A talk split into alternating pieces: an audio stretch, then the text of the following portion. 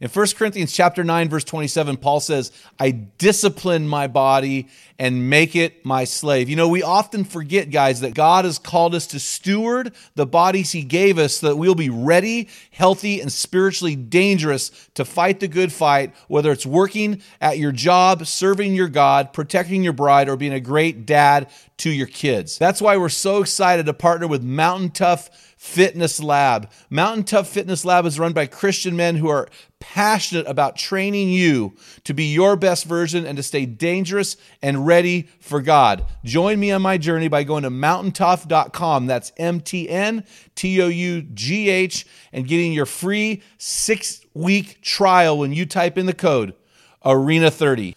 You won't be disappointed. Stay dangerous.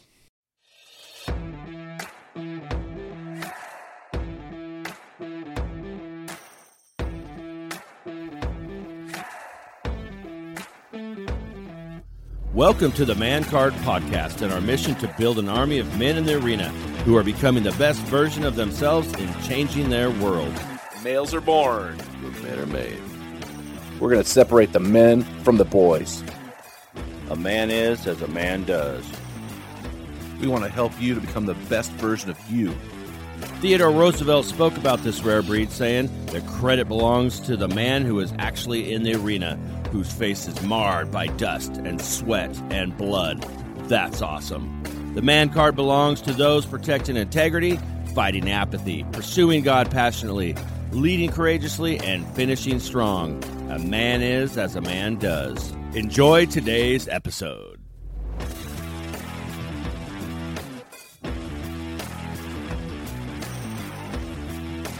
Men in the Arena Army. We, salute, you. Guys, we honor you today for grinding it out in the stress bubble of life. Thank you for listening to this episode of the Man Card Podcast, where we interview specialists in the realm of manhood. Each of our guests is an expert in their chosen field or cause as it relates to men. Our goal from every episode is to call you into the arena of manhood, to call you out of the faceless, nameless, male dominated bleachers, and to call you up to the best version of you. Because when a man gets it, Everyone wins. Hey, I'm Jim Ramos. I'm here with my good buddy, the producer, co-host, and the backbone of the MCP, Mr. Dale Culver. How you doing, man? Doing good, man. It's good, to be here. It's good to be here. We haven't recorded for a couple weeks, saddle. so I know I feel it's good to be back. Wow. Speaking at a men's retreat in Colorado, and uh, couldn't uh, podcast, so we're here. We are a little bit rusty and rocking and rolling, baby. we, there's no rust Uh, on us, we're baby. A fine-tuned, honed machine, baby. Hey, do you got a man word for me today? Yeah, I Do I do. get to guess it? Okay, so let me give you a hint. Well, okay, go ahead. The word is in one of the titles of our guest book, Seth Barnes. One of the titles. The word is in that. Okay, I'm gonna go with the word broken. Oh wow. Did I get it? That's not a man. That's well, it's right here. Yeah, okay. I, or warrior. I'm no, I know it's warrior. If it's not broken, Yes. it's warrior. Yes, it's warrior. It's warrior. Yeah. Oh man, that's that's from his book, The Warrior's Journal. Okay, explain Yeah. warrior to me. I mean, Warrior. That's like the, that's like almost so cliche as a man word. But Yeah. I'll let you go for it today because it's in one of his books. I, we've seen we've we've done uh, this this gig here for a while now with a lot of guys. Yeah, that's and true. Some of Running out of words. Some of the guy, you know, some of the guys, you see the eye of the tiger in them. You're, they're Yeah. just jacked up and they're getting it done, and you love being around those guys. And there's other guys that you just look at them and go, "Man, you're asleep," Yeah, and yeah, it's, and yeah. their family's falling apart. Um, and uh, we've been in places where there's carnage everywhere you Yeah. look, and it's like it's time for men to step up and be those warriors to take back uh, their communities and their families and, and all that stuff. So uh, I, I felt like uh, when we were in Parker, Colorado, when you were speaking, and I remember the first night, you're like, "Did I give it to him a little too hard?" And I'm like, "No way, dude. you you don't have very much time, Yeah. and so you need to Gotta bring wake on that, up. that warrior cry and get the guys rallied." And I felt like that's what it was. Well, you know what I found as we go to these men's events around the country? A lot of guys like to talk warrior, uh, and a lot of guys that talk it the most aren't. They're trying to talk themselves into it, which is fine. But I think a lot of times this warrior talk can be a mask for somebody who's kind of a wimp. You know who I think's a warrior? I was thinking of Gmo, Glenn Morgan. Yeah, totally. Shout out to Glenn with Morgan. this kid, Yeah, and uh, yeah, I, those Glenn, warriors oftentimes are un- yeah. Oftentimes those warriors are uh, your unsung heroes. Mm-hmm. That get it done. So yeah, I really like that a lot, man. So well, I talked about the dichotomy. Well, I won't even go into the that, that right now. But uh, anyway, hey, I'm excited about our men in the arena Facebook forum for men. We're uh, growing. We hit 10,000 men in that arena in 10 months. Uh, guys, I think this is the best forum out there for Christian guys to kind of knock out what a man is. I mean, it's just been amazing. Some of the guys are getting a little rogue lately, trying to post things that shouldn't be up there. We're just really trying to focus on what it means to be a man. So if you're going to post political stuff, you're going to post stuff from the, you know, healing service from your church or something. That's all great, but we're talking about manhood, and we want to keep that forum pure. Uh, guys, go check that out. It is great. And speaking of something great, we've been getting some great reviews on iTunes. So Yeah. do you have a review from anybody that you want to give some swag to? Yeah, Scotty B90. So, Scotty, thanks for the positive review. And uh, if you give us uh, your information, your your uh, address, I'll get you some swag out to you, buddy. So do that through Facebook, email, whatever. You you can find us. Just uh, hit me up, and I'll All take care of you, buddy. Thanks, uh, thanks a lot, Scotty. Hey, I, I, I'm excited. You know, we do. We've done almost 200 podcasts, and when when this man decided to come on our podcast, he truly is a warrior for God's kingdom. This guy uh, is. Most of our guys are. They're all changers. They're all in the arena getting it done. But this guy is literally a world changer. So I'm really excited to have Seth Barnes on our podcast. So, Seth, how you doing, man? Good, Jen. How are you? You know what? I'm doing great, man. Thanks. I'm I need, a little bit down. I switched over to decaf because my blood pressure uh, two week two days ago was 200 over 100. So uh, Oh. got to learn to calm down a little bit and drink some decaf and take it- some more lisinopril. That was the wrap shrimp you had in It, Colorado. it was a little bit, a little bit of a high anxiety weekend. So, anyway, Seth is 50 years old. He is a missionary and has been so since 1980. He is the founder of Adventure in Missions with over. Now, check this out. I don't know if this number has changed, Seth, but the number I have is over 110,000 missionaries and 4,500 world racers to date. Yeah, it's uh, the number keeps ticking up, so it's it's probably closer to double that on the number of racers that are going out. Well, I was wondering about that because I'm I'm hearing stories about this world race all over the place. So 4,500 to me, I thought that doesn't sound right. So anyway, I appreciate for that uh, for that clarification. So Seth founded Adventure in Missions in 1989.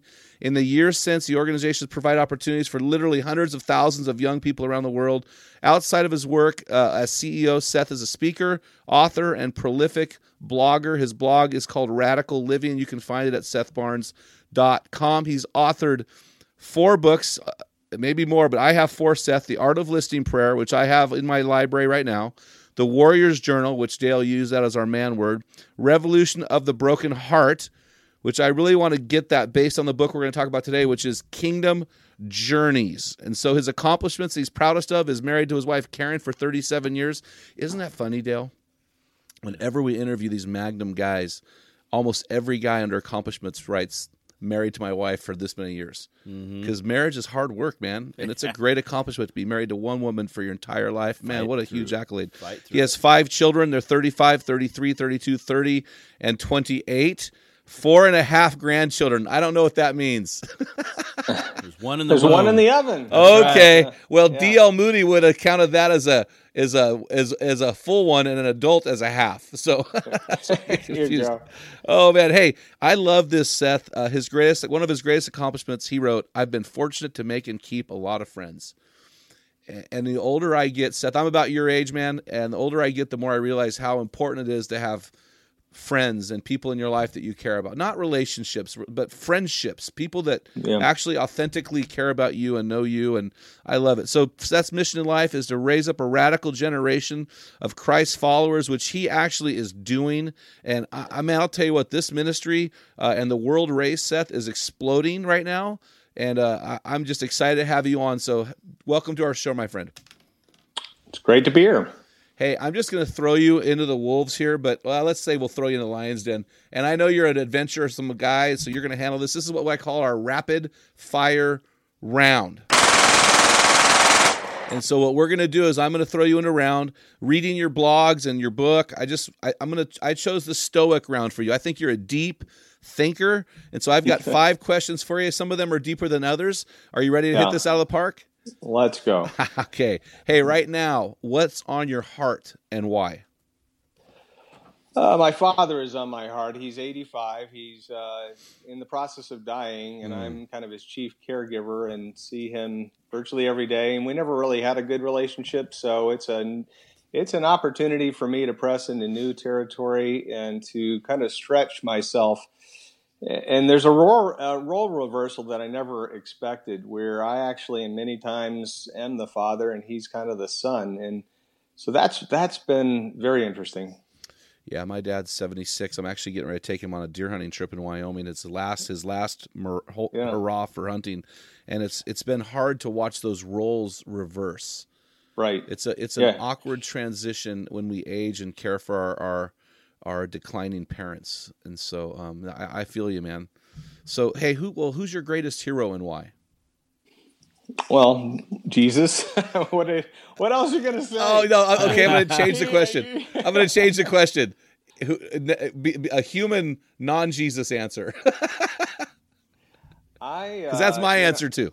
Yeah, no, I, I'll. Um, there's so many heroes. One I, I can I can point to as a woman, um, and it's Heidi Baker. Oh yeah, Heidi Heidi and Rolland Baker. They just they amaze me with what they're doing in the uh, not only uh, in Mozambique but around the world now. The way they Yeah. raise the dead, heal the blind, have planted ten thousand churches, constantly fighting for people. Yeah, that is true. God is using them mightily. So, what this is a tough one, but I'm going to ask it anyway. What is your all-time favorite quote? Do you have one or one that's on your heart right now?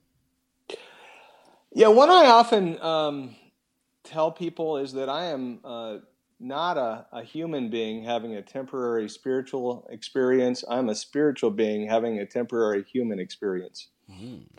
Wow, that's really good. I told you the stoic round fits perfect. Yeah. So, say that again, Seth. I'm not a human being having a temporary spiritual experience. I'm a spiritual being having a temporary human experience. Man, That is really that is really powerful. That is outstanding. I, I, I'd say that's really good, but Dale always teases me for saying that's really good. Who wrote that? He wrote. Did you write that? I I don't know if I wrote it or if I yeah because I think I did, but I, I probably read it somewhere. you know? So Yeah. all ideas are are usually derivative.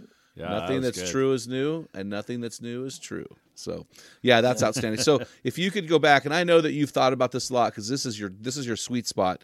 If you could go back and give your twenty year old self advice, what would you tell that guy?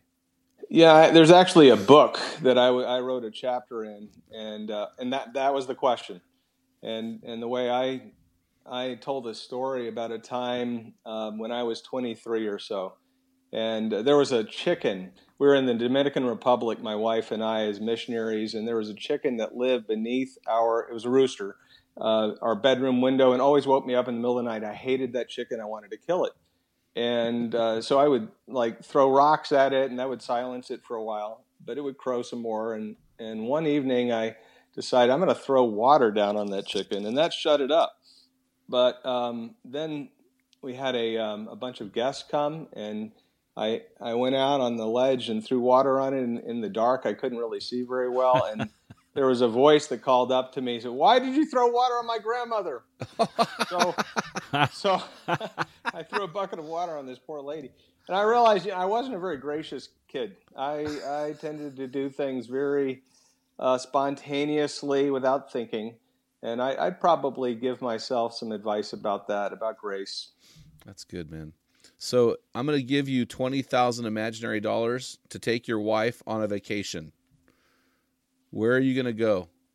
Uh, we're actually doing that. I don't, and it won't take twenty thousand dollars. Yeah, well, I know I'm being We're- extravagant. We're doing. We're in three days. We're going to Spain for two weeks, and we're going to go to Malaga, where I've got some friends, and it's just a great town. Mm-hmm. And so we'll we'll do some things there. We'll go up to um, a place called Mijas, which is 20 minutes away, where one of my mentors is and has a leadership school, and we'll hang with them for a while. Then we'll go to Bilbao, which has got an amazing culinary scene. And then we'll go hike the Camino for four or five days, and that'll be our two weeks. Oh, the yeah. Camino. I'm hearing more and more about that. yeah. That is sounds like a pretty. How how long is that trip? The Camino. So it's it's it's the whole thing.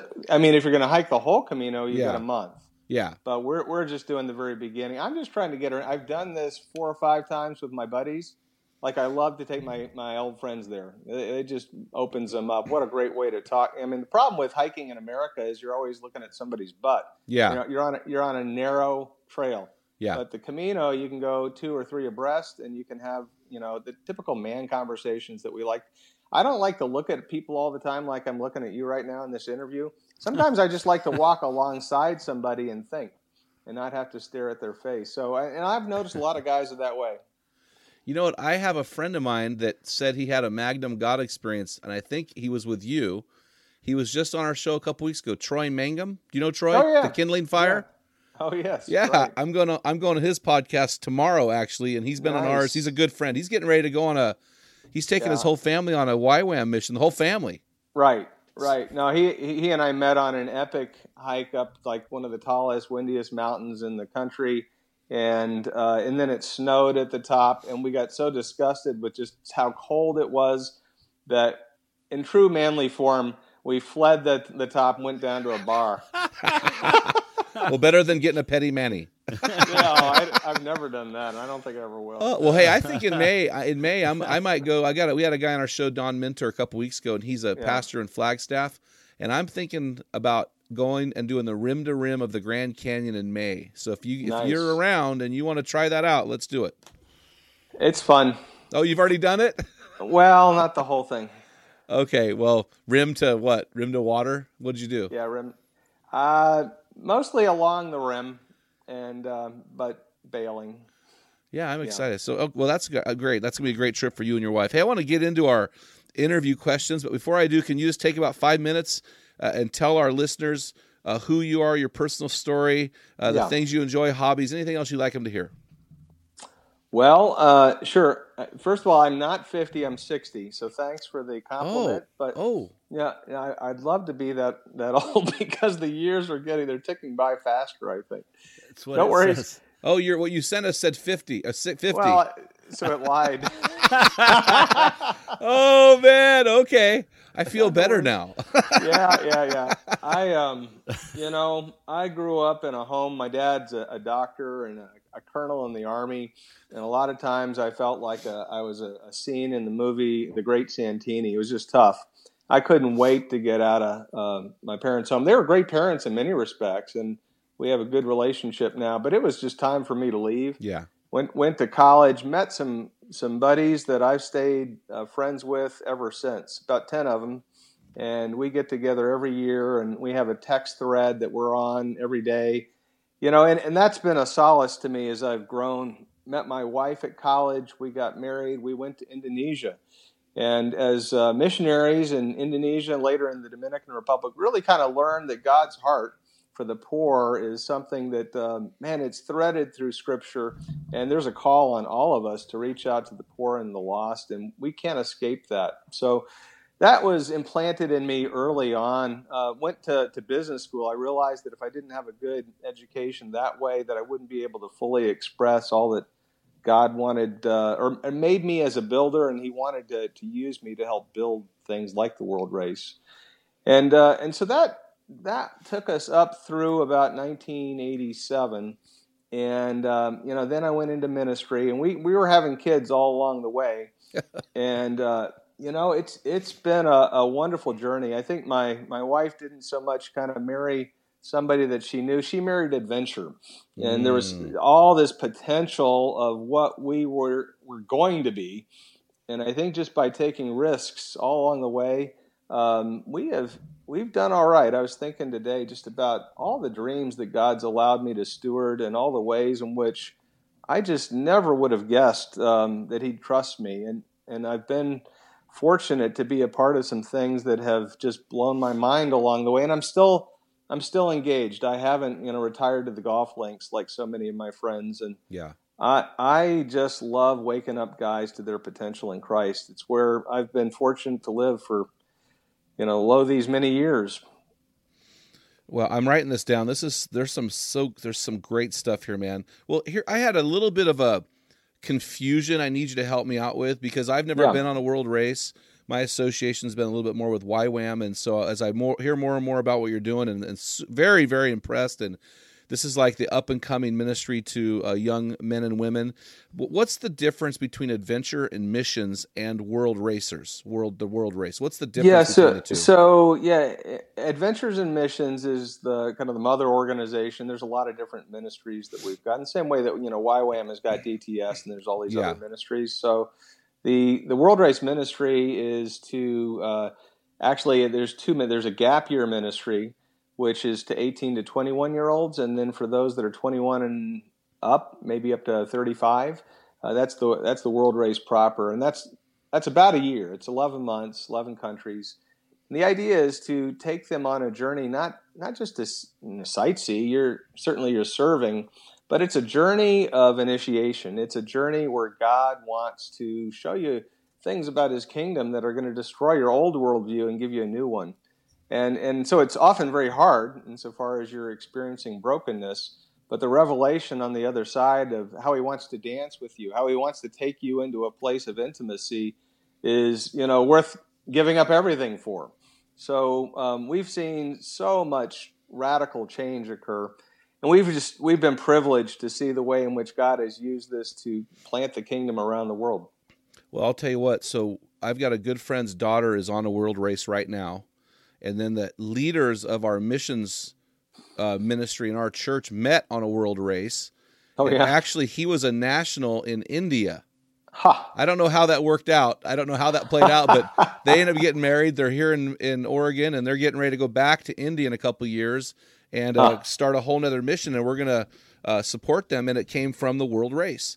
Oh, that's great. And so I mean, I appreciate your humility uh, and how you're downplaying a little bit, but man, what you're what God is using you to do is a world changing impact. It's I mean, I'm just so privileged to be sitting here talking to you right now.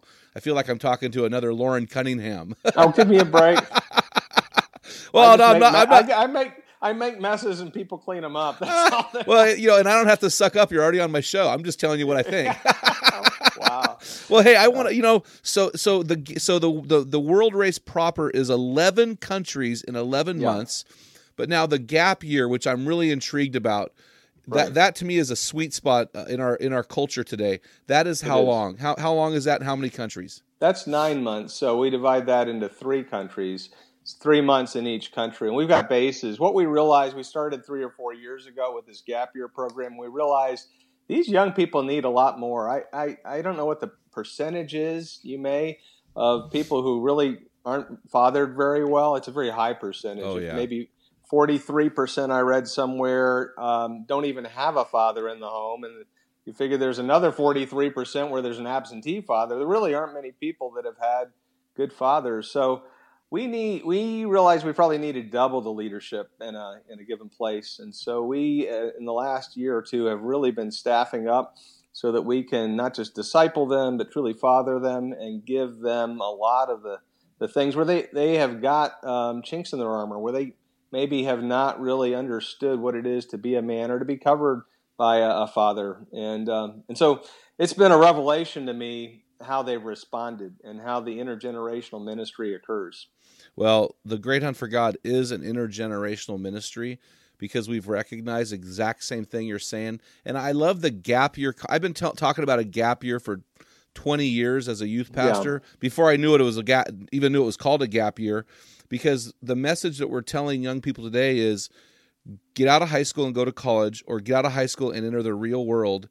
And to me, both are premature and No, both- it's so broken. and it's a lie on some level, right?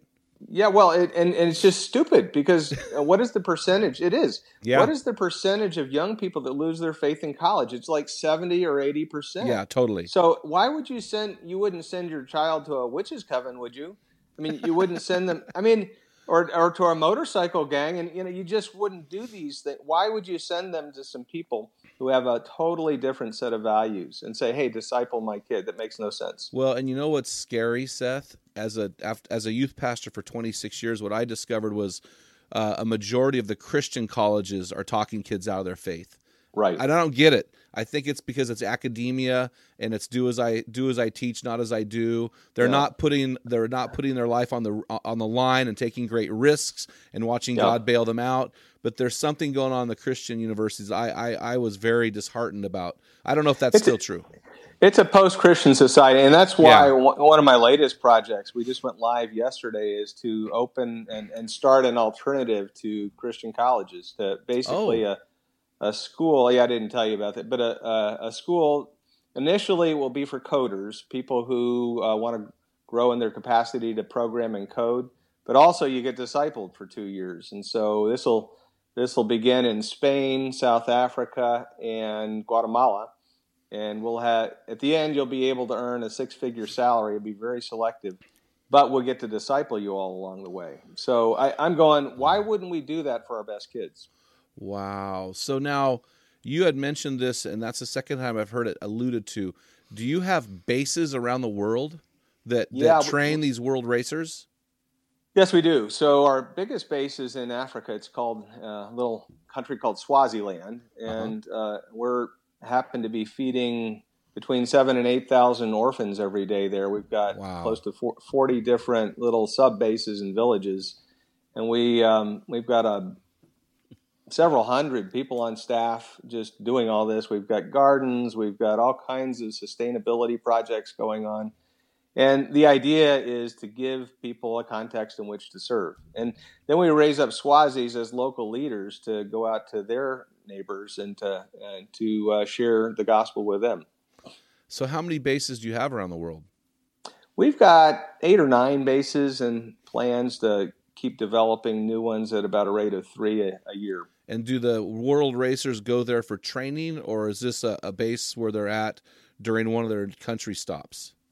Yeah, so the gap year kids will go to uh, three bases, and, and and because of the need for leadership, we'll focus just on those bases. The the world race kids, the older kids, they'll go to many more countries. We're in over sixty countries, have over a thousand partners. Most of them are not uh, related to us directly. We just are in partnership with them. And then you live in Gainesville, Georgia. Is there a ba- base there? Yes, we have a base of a couple hundred people here. And then if if I wanted to be on your staff, do I raise my support and and and stay there as a a, a, a staff person? Do I do I have to have uh, run the world race before that? Is there a prerequisite to coming on a staff? No, there's you know there's DNA uh, Uh-huh. that that you look for. I mean, you you talked about integrity. Well, uh, you know another way of looking at that is vulnerability. Can you be vulnerable and and not uh, be defended? And a lot of, uh, especially us older folks, we are highly defended. So Yeah. those kinds of things, yeah, you're you're going to find uh, it's helpful to have gone with us on some kind of a of a trip. And and most adults and, and young people as well are going to need some kind of a journey before they they start with us. Yes, they're going to need to raise support unless you happen to be an accountant uh, or a, or a highly qualified marketer. You know, those are, are two skill sets that we uh, we just go ahead and pay for. Yeah, wow, that's so impressive. So I want to talk to you about your book Kingdom Journeys: Rediscovering the Lost Art of the Lost Spiritual Discipline. But before I get into that, can you define what a kingdom journey is? Yeah. So, uh, you know, it occurred to me that uh, as you study kind of the heroes of the Bible, almost every one of them, uh, whether it's Adam leaving the garden or you, you've got uh, Moses leaving and you've got Abraham leaving and you've got David leaving, they all leave home. They all have to discover who they are away from home. Why is Ah. that? Why is that? It, you know, Jesus was on journey for three years himself, and himself, and he, he sent his uh, disciples out on other journeys within that journey. So in, in Luke nine and ten, we see Uh-huh. him sending out uh, the the disciples two by two. There's something that happens. He says it at the beginning. Luke four, he says that a prophet does not have any respect in his hometown. Yeah. Why is that? It's because people in your hometown like things the way they are. People in your hometown pat you on the head as you're growing up. People in your hometown do not expect you to kind of break out of the mold and do something different. And if you do, what's the next thing that they did to, to Christ after he began in Luke 4 to show who he was? They wanted to throw him off a cliff. That's Yeah. what they do in your they they do that. People will in subtle ways diminish you in places where uh, they don't expect you to act in new ways. And, and, and as any psychologist will tell you, there's this process of individuation. that's pulling away from the apron strings. We need to do it. Typically, uh, you know, you guys probably talk about initiation journeys. Yep. Young men, especially, need to be initiated. Unless they are in some way familiarized with powerlessness, they will always abuse power. And we see it in our politics all the time. Well, I love your story in your book about the young elephants. Yeah. You want to share that story about that and how it relates to initiation? Sure. So there, there's these these young elephants, these juvenile elephants that are kind of running amok, and they're tearing up all kinds of uh, the villagers' property, and they're stamping out gardens, and and they need something needs to be done. Do we kill them? People thought. And then somebody came up with the idea no, you know what's wrong with these young elephants? They don't have a big male elephant that normally will set the pattern for how they're to behave. So they actually uh, helicoptered in this big male elephant and he began to flap his his ears and set the standard for these young elephants and before long their behavior completely changed and the trouble is we, we've got all these gangs and these urban youth that don't have male figures to, to model after they don't have fathers and so what do they do it's the same principle but in the world of humanity and so it's just normal. I think it's the Lord of the Flies happens when Yep. men men don't step up and fulfill the roles that they should. Yeah, and we we live in a broken world uh, where there's a ton of brokenness. In fact, when I read your book, uh, Kingdom Journeys, I walked away thinking personally, and maybe this is what God needed to say to me. I walked away thinking this is a book more about brokenness than anything else. Did you have that theme purposely woven through? Well, uh, you know, I, I don't think it's it's just brokenness. I think there's uh, I outlined six stages in a process that God wants to take us through, Yes. and all of us are at some point in that process, and we tend to kind of stop in brokenness. If you look at the Israelites coming out of uh, Egypt, you know, they, they kind of wallow around in brokenness for all those years. Yes. and it- you know, it wouldn't it be better to cross the Jordan? And and so the the first step is abandonment. You have to actually leave, but that that's what gets you to brokenness. Because if you're in a new place, then your old identity doesn't work. You have to redefine the and and that feels hard. It feels lonely often. But ultimately, if we can just put our palms out before the Lord and say, "Here I am, Lord," that's a place of dependence. Then He can fill our hands with His goodness, and we can discover our new identity. You know, So I, I think that's that's the real point. It's intimacy. Uh, and that's the goal of it all. I, I'm really uh, excited about that. You know, you talked about earlier in the podcast taking risks all along the way, and as I, I think of taking risk, and and, I, and as you talked about leaving and abandonment, you know, that's the thing we tell young couples when they get married, right? Leave, leave. And then I, I throw the word in weave, but uh, leaving, you have to leave. You have to get away from. You have to separate yourself from. And we have a society that tells us not to do that, but Christ tells us you need to do that. I, I I'm reminded of James in the book of James. He said, "Faith without works is dead." And he said that I think because life, where there is life, there is movement. You quoted Yeah. you quoted John Shedd in your book, and he said, "A ship in a harbor is safe, but that's not what ships are for." And then later on in the book, you said, "Our society," and I love this quote. Our society tries to level out the scary parts of what we can what can feel like a roller coaster ride. Is it any wonder that the default of most people is to make the journey easy? Better to park the car in the driveway, punch your ticket at a secure job for 40 years, and then retire somewhere before they ship you off to a nursing home. Period. Or not. that or not is the you know I don't, I, don't what do you ha- you know you talked about abandonment just now and and Uh-huh. this abandonment and leaving how is that fly in the face of this this message in our culture that says no no no it's not about risk it's not about you know put your money in a CD that draws 3% oh man a mutual fund 8% don't don't take risks be Right. comfortable how Right. does comfort fly in the face of kingdom journeys Well, it's just it's it's the opposite.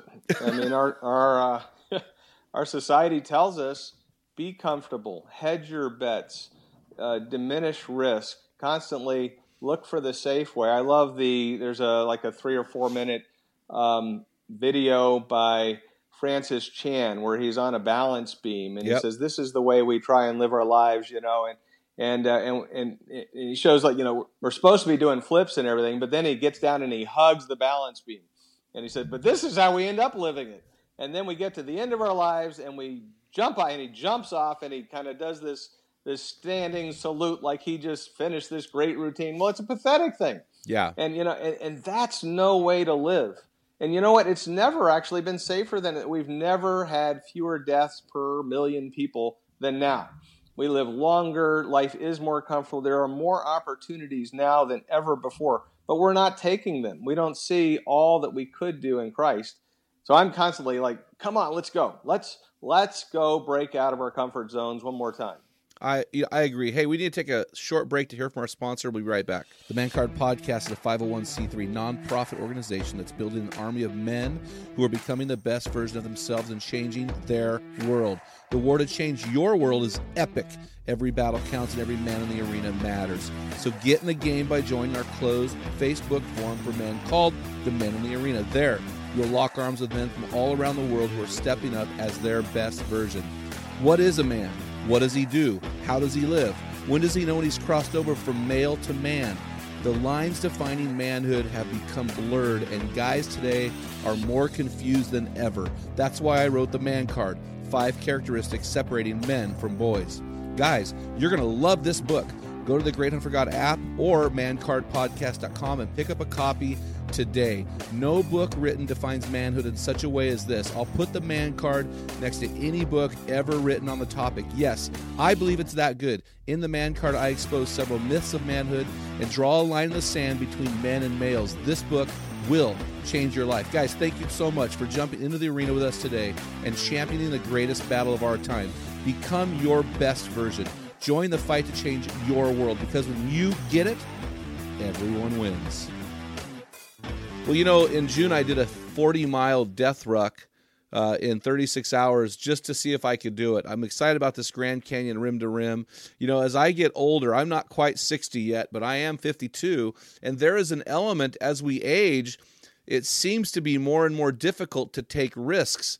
And so you have to push yourself more and more to take a risk. Where that a young person in the gap year, they have nothing to lose there. They just have everything. But as we age, speak to us about how important it is as we age through the 30s, 40s, and 50s, 60s, and beyond to continue to take risks as men. Well, uh, you, you, have to say, um, how big is my comfort zone? I like to draw like a like a picture of a of a compass or a, a clock and and just a little pie chart and say, all right, so where is your comfort zone? Like, how much could God interrupt you? How much could He say, I've got a plan for your life and I've got a a question for you to answer and a, and a problem for you to solve. Could he do that? And I think what you'd find with most people over time is that comfort zone narrows to be just a thin sliver. And that, there's no way to, you know, that is no way to, to live. I, I prefer to look at somebody like Richard Branson as a good model of how to age. Yeah. Let's let's find things that are challenging. Any muscle that isn't used and stretched is going to atrophy. You're going to find calcification is a process that takes over. And if that's how you want to die, then great. But I, you know, I don't want to go that way. I try and get up every day, and I'm doing physical exercises and, and spiritual exercises as well, just to stay supple. You know, that's so good, man. I, one of the great evils of our day in the church is what I call planning center. yeah. It's a computer program that scripts out your church services to the minute. And I remember telling a guy one time, well, what if the Holy Spirit showed up? What are you going to do? a minute and 27 seconds? And so our churches are even scripting out their services to the minute, the big ones, right. the big right. ones. So we have this planning center mentality in the church. And so you asked the question, you asked it rhetorically, how much could God interrupt you? Well, the answer in the church is zero. Right. Zero. God cannot interrupt you in the church. And so if our churches are giving that message to our people, what are our people doing as they carry that faith message into real life? Yeah, yeah, you know, and, and it costs so little to just even go for a weekend on a hike or go um, hang out with somebody in an urban area and, and, and feed the homeless or just do something that's hard. Do something that feels different and see if it doesn't challenge you and open up room for God to move in your heart. And do it every day. Do it all the time. Never stop doing it. Well, I'm just saying start somewhere. I agree. No, I agree 100%. I mean, I'm just really fired up. I mean, I, it's so fun to talk to a guy like you who's doing world impact stuff and you're saying things that resonate. You know, on page 46, you alluded to what you just said, and you wrote this In every generation, every generation, humans have felt the curse the gift of restlessness. Yeah. What does it mean for, you know, and I thought, what does that mean for the 35 and under generation? You know, I have a couple coming over from uh, Colorado in a couple weeks because they're doing a baby moon. You know, Right. I, I hear of this concept of a gap year. So it seems like the younger generation is understanding this restlessness. Mhm. Do we lose that restlessness if we go uh, long term without movement, without risk? Does that does that tend to diminish over time as we age, Seth? Don't you think? I mean, I I, think so. Yeah, I, I mean, I, I think it's like your conscience or like the Holy Spirit speaking to you. I think if you just, you know, in, in Ephesians four twenty nine says, "Don't quench the Spirit." I think that is quenching the Spirit. Yeah. I think that it, if if you've not been interrupted, well, that what is it? What does lordship even mean? I mean, what does it mean for Jesus to be Lord? If he can't interrupt you, then he's not Lord. You're Lord. Yeah. So let's just call a spade a spade, and you know, and that's kind of where most people end up. And I don't want to park my car there. I want to keep driving it. Well, and that's the scary part as Americans. We have everything, but at the Yeah. same time, we have nothing. Right. And so, you know, you talked about uh, uh, in on page sixty three. You said you can't. I love this quote. I love this quote. You can't be remade until you first allow yourself to be unmade. You know, this is a huge Yeah. statement. It's like a spiritual reboot. Uh, so, let, and then you you go on to talk about these this kingdom journey and the stages of the kingdom journey. And so, Yeah. as I talk through and as I walk through and work through your book, and I think of these uh, stages that I would walk through to allow myself to be unmade. And now, to be unmade is not an end in itself; it's to be unmade, to be remade. And you talk Right. about three things, and I know we've mentioned them a little bit. Can we? But I want to break them down real quick so you can walk us through them. Sure. The first one, and you've mentioned this a little bit. Uh, the first stage in moving on to my kingdom journey is abandonment. Can you walk us through your process there? Yeah, you know, I think we start in life with a lot of dreams, and then we we uh, lose those dre- dreams, and we uh, we abandon them, and that's the wrong kind of abandonment. But uh, we attach ourselves to uh, to uh, modified dreams that are are dumbed down and in some way not God's dreams for us. If we've adopted a dream that's not not God's dream, and and we think that it's our own, often we have to we're clutching it God has to pry our hands off that dream so that He can give us the bigger dream. And we think, oh, this is terrible. He's doing this thing. No, no, no. He's gracious and He wants to give you something. You just have to get a different perspective.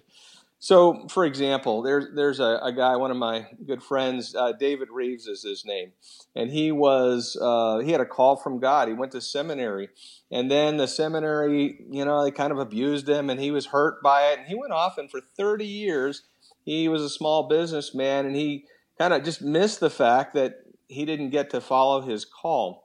And then he, uh, I met him actually out on what we call a parent vision trip in the Dominican Republic, and his daughter was on that uh, trip and invited him out, and and that's where I met Dave, and I saw him actually baptizing people in the Caribbean. I, I didn't see a, a small businessman. I saw a, a ministry guy. I saw a man of God, and I said, "Hey, why don't you come hike with me on a, on some hikes, um, Dave?" And he did.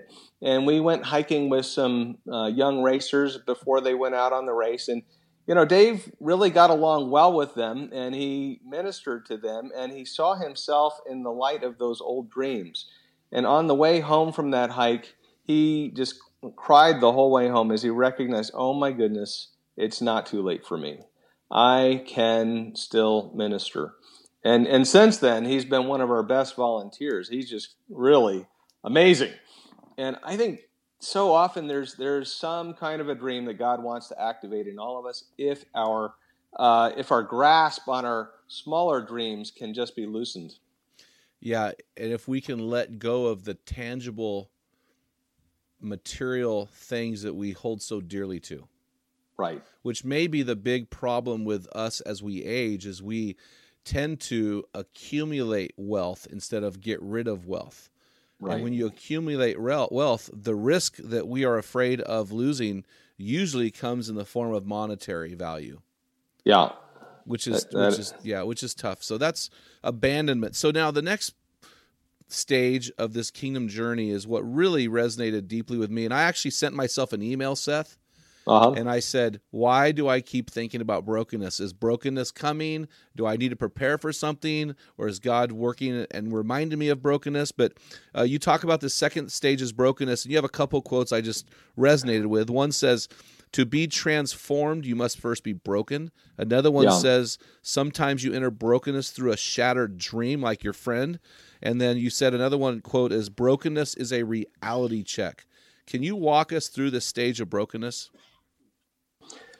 Yes, uh, I think in terms of relationships, and I think in terms of uh, relationships where we feel in some way diminished or betrayed, and oftentimes that's how God visits brokenness on us. Uh, it's I, I, can remember a, a marital, um, just a tough time in my relationship with Karen, and um, as I was walking through that, and as I was getting to a place of feeling like I have got no answers for her or for me, and I and and I, I just need to hear from God, and I did hear from God, and in that place of just feeling inadequate, God showed up and said that He loved me. Mm. Well, you know that if if I didn't feel inadequate, I wouldn't have heard that He loved me. I wouldn't have been postured to hear that and and that made all the difference in in my future ministry because I needed to hear that from God in order to impart it to other people. And, and there's so many times when relationally I've I've just I've experienced betrayal. I've been so deeply disappointed in relationships, and God uses that in my life to show me things that are broken in me. Mm. So I hmm. actually probably own something about the expectations or the way I interacted with them that precipitated our breakup. And um, you know what? I just need to be prepared to embrace that as opposed to be defended. And in that place of of kind of opening my hands before the Lord and just allowing Him to expose where I I am not enough, but He is enough in me. I, I get to go to a new place. So, so would you say? Excuse me. Would you say brokenness is more of a cross crisis or process, or is brokenness both? It certainly is is both. You, it, it takes a process to get you there. You could get there instantly in a crisis, but to, to be able to assimilate all that God is wanting to show you it is a inevitably a process. You have to debrief it. You have to exercise some measure of uh, creating silence where He can speak, where there's space for processing of, of what He wants to do next. So yeah, both. So now in your book you quote Henry Nouwen, and I love this quote. It says, uh, "We live with broken bodies, broken hearts, broken minds." Or broken spirits. We suffer from broken relationships. How can we live with our brokenness? Jesus invites us to embrace our brokenness as he embraced the cross and live it as part of our mission. He asks us not to reject our brokenness as a curse from God that reminds us of our sinfulness, but to accept it and put it under God's blessing for our purification and sanctification. Thus the broken our brokenness can become our gateway to new life. Right. And we that, need we need God, right? So if we're not yes. broken, we don't recognize that need. So, it, it, yeah, it's hard. It hurts. But at the same time, that process of recognizing I'm not enough shows us that through God, you know, we, we can get some kind of victory over the issue that we're wrestling with. And so it, it ends up being grace, even though it doesn't feel like it initially. Yeah, and that grace leads to what you called on your third stage dependence. Yes. And yeah. so walk us through dependence.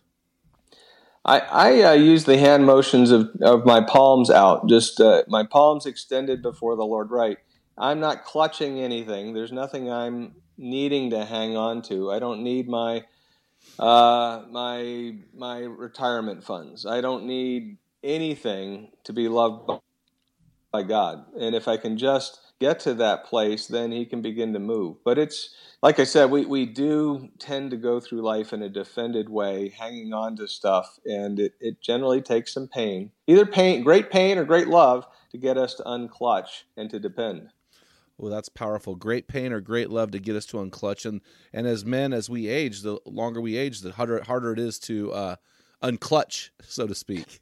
Well, you become kind of like uh, you know, if if you if you grip something for a really long time, you find that it's hard to open your fingers and to stretch them, you know, you, you tend to take on the posture of that clutching, the gripping, and and that's the way our hearts can be. So yeah, we we need to unburden them. You know, it's and, really uh, interesting. I I had I had this thought of as we talked about our dads and the role reversal. You know, as we come to the end of our life, you see Solomon right in the book of Ecclesiastes and just kind of reflecting on some of the things he thought were really important that aren't anymore. And as we get to the end of our life, we see our children start to care for us. And there's a life has a way of bringing its own brokenness and humility. And the sooner we embrace it, the better we'll walk in that that uh, aspect of total dependence upon God. Right.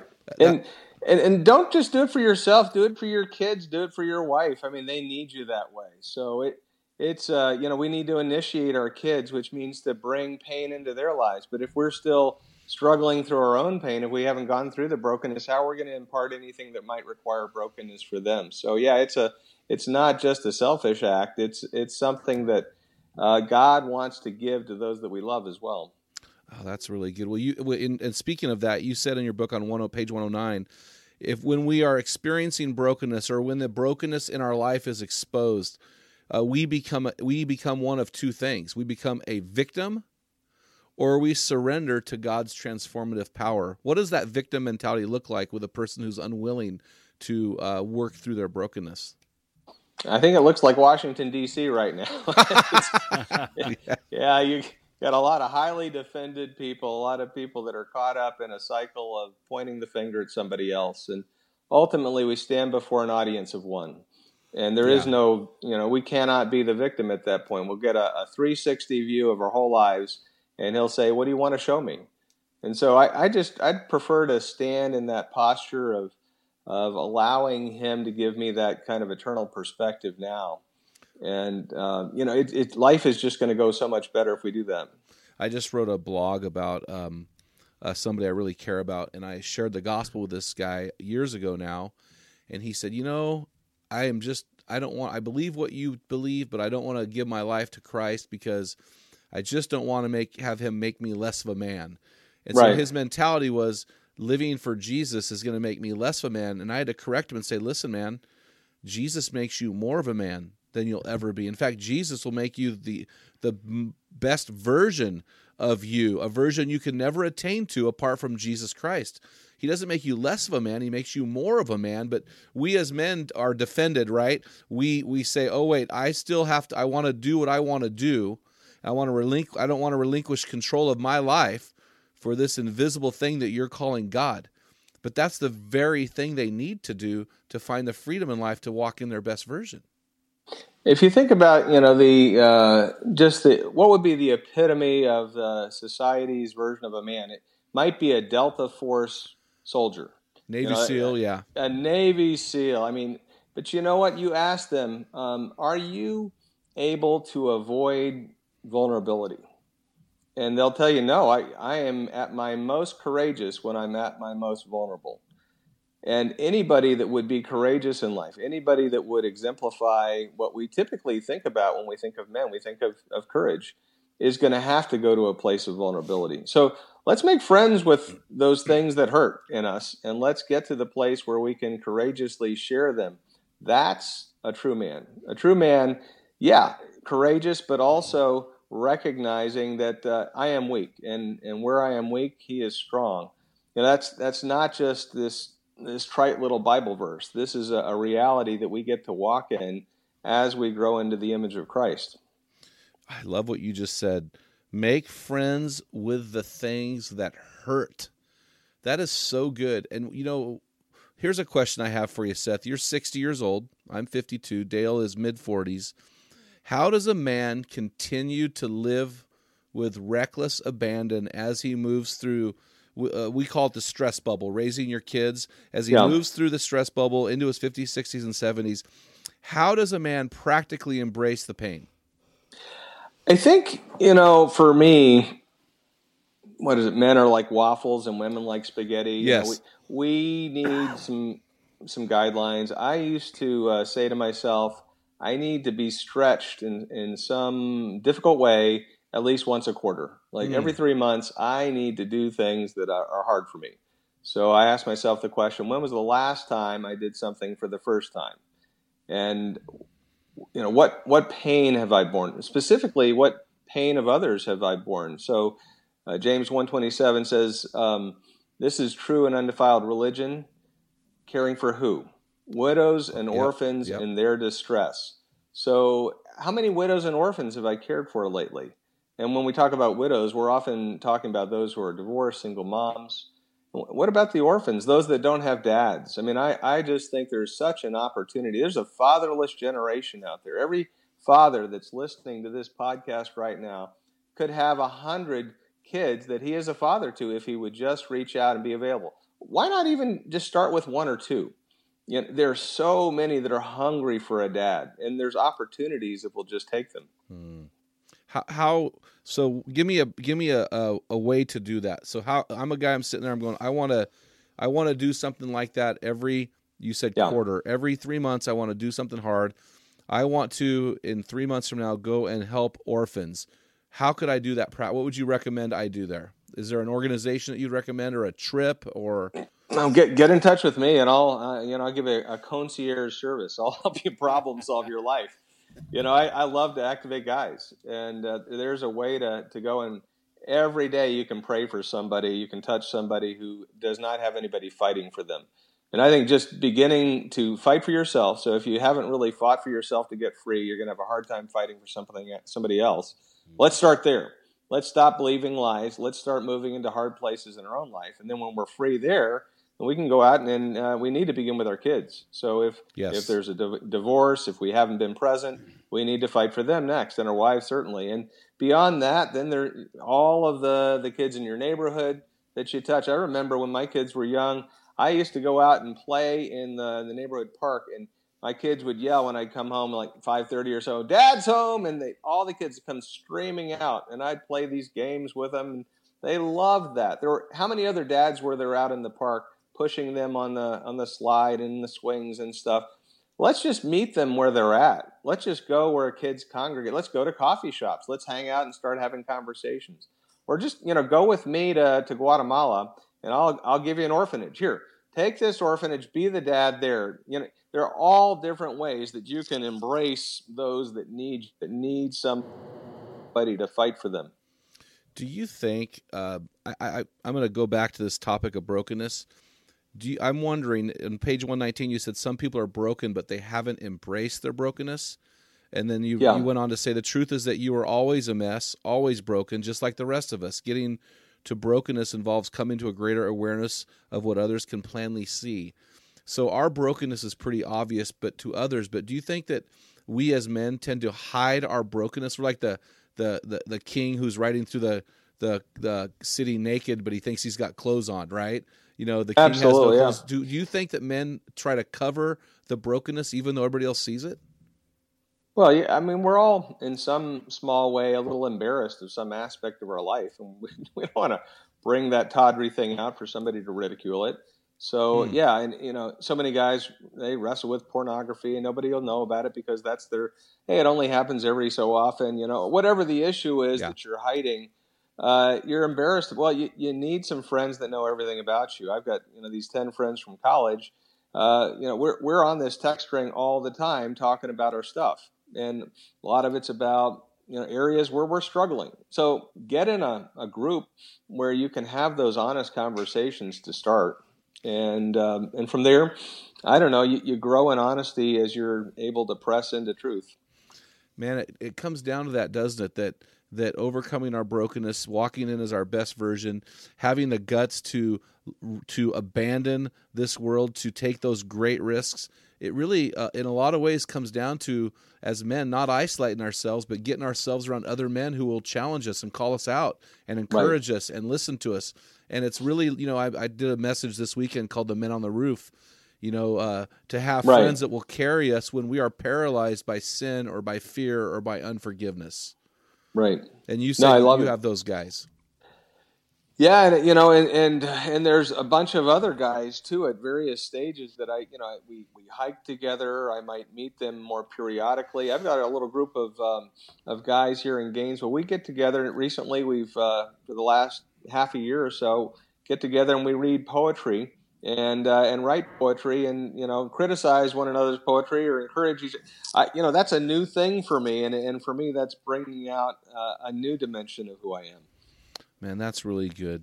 Well, now, do you, you in your book you mentioned narcissism? Is narcissism a type of brokenness? What, how would you categorize narcissism in our society among men? Yeah, it, it, it, certainly is. We're, we're self referential. We, we tend to obsess on issues of our own need. And we're, we tend to look in the mirror far too much. We tend to, you know, uh, I, I, just read where there's makeup for men that just came out. Well, good grief. I mean, there's so many needs that are more important than that. There is yeah. not. no, I, I, actually did read that. It, oh. it really? Like, yeah, no, it's, yeah, it it's called makeup. Yeah, women use it.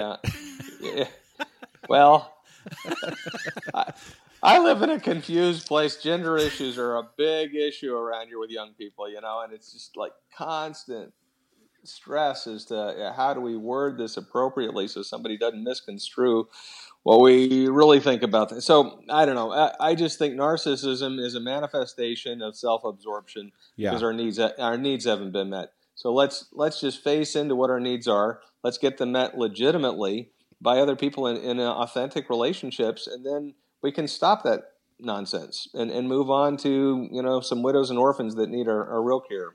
Yeah, because when our focus is turned inward through narcissism, uh, our outward focus is basically non-existent because everything's right. turned towards me. I'm the center of the universe, and we yeah. need to get over ourselves real quick. And that's, I think, our men in the arena that are listening to this podcast, sometimes they just need to get over themselves yeah. And die to themselves and live for Christ and live for others.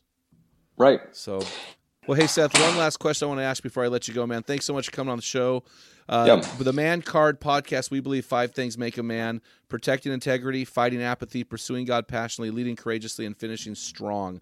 Which one of those stands out the most in your life and why? Well, they're all important, and it begins with intimacy. If we don't have intimacy with the Father, we're not going to finish strong. So, um, I, but uh, you know, at my age, I am thinking about finishing strong. I am fin- thinking about how do I stay supple. I'm, uh, I've got a daughter-in-law that does yoga, so I'm, you know, stretching a little bit more with my physical body. But how do I do that with my spirit? Yeah. And how do I uh, not miss the call of God, the dream of God that He wants to give me? Uh, you know, that's my heart's cry. And, uh, and and for any guy who's maybe already uh, been successful I want to help them to get to the place where they're significant, where they're actually deploying all the gifts that God's given them to further His kingdom. So I, I think that's the the soapbox I'm going to get on. Is let's guys, we've never had more resources, and if you're a baby boomer, there's never been a more profligate generation than we, the baby boomers. We're actually our besetting sin is profligacy. Let's start there and stop wasting the resources God's given us. Let's deploy them to build His kingdom. Man, that's awesome, man. Well, thank you so much. How, how what's the website that our people can get a hold of you if they want to go on a world race or have yeah, questions? You know, any as a as a guy listening to this podcast, just go to my personal blog, Seth Barnes, my name dot com. And if you uh, are interested in any of the other programs that we've got, you can go to adventures.org or worldrace.org, either of those. Wow. Well, Seth, thanks so much for taking the time today to share your wisdom, experience, your heart for God and men in the arena, and for being a man in the arena yourself. So thanks so much, man. It's a pleasure. Thank you, Jim. All right. Take it easy. Hey, man, you've been listening to this episode of the Man Card Podcast. Changing your world is the toughest thing you'll ever do, but we want to help you in your journey. Here are three three simple steps to do that. First, enlist. Download our free app Subscribe to the Man Card Podcast. Join the Men in the Arena closed Facebook forum for men. Number two, invest. Invest in our resources or any other Kingdom organization resources. A lot of guys out there producing great resources, so invest in yourself. And then the third, change your world. Get involved in championing the causes you care about. Get involved in your local church. Serve in your community. Do what you need to do to be a kingdom changer. Guys, join us in building army men in the arena who are becoming the best version of themselves and changing the world because when a man gets it, everyone wins. Until next time, feel the wet sand on the arena floor, hear the deafening roar of the crowd, taste the sweetness of victory, smell the stench of battle, get in the game, get dirty, grind it out, and be a man. This is Dale Culver, and you've been listening to the Man Card Podcast. Has your man card been challenged today? If you hunger to be the best version of you, then join the thousands of men around the country on our closed Facebook forum called the Men in the Arena. This is the best place to have open discussions around the topic of manhood. Also, make sure you ask about our newest equipping opportunity called the Man Card Weekend with the Men in the Arena. Let us inspire the men of your organization to become the best version of themselves today. And don't forget to purchase a copy of Jim's new book, The Man Card Five Characteristics Separating Men from Boys. This is the best book out there that defines what a man is and does. In it, Jim combines his master storytelling abilities with his no holds barred style, distinguishing between men and boys. If you want to keep your man card, then pick up a copy of this life changing book today. Simply go to the Great Hunt for God app or mancardpodcast.com and pick up a copy today. Thank you for listening to this episode, the Man Card Podcast. This is Dale Culver signing off. Until next time, join our army and become the best version of you. Get in the arena, let the world feel the full weight of who you are. Grind it out, be a man.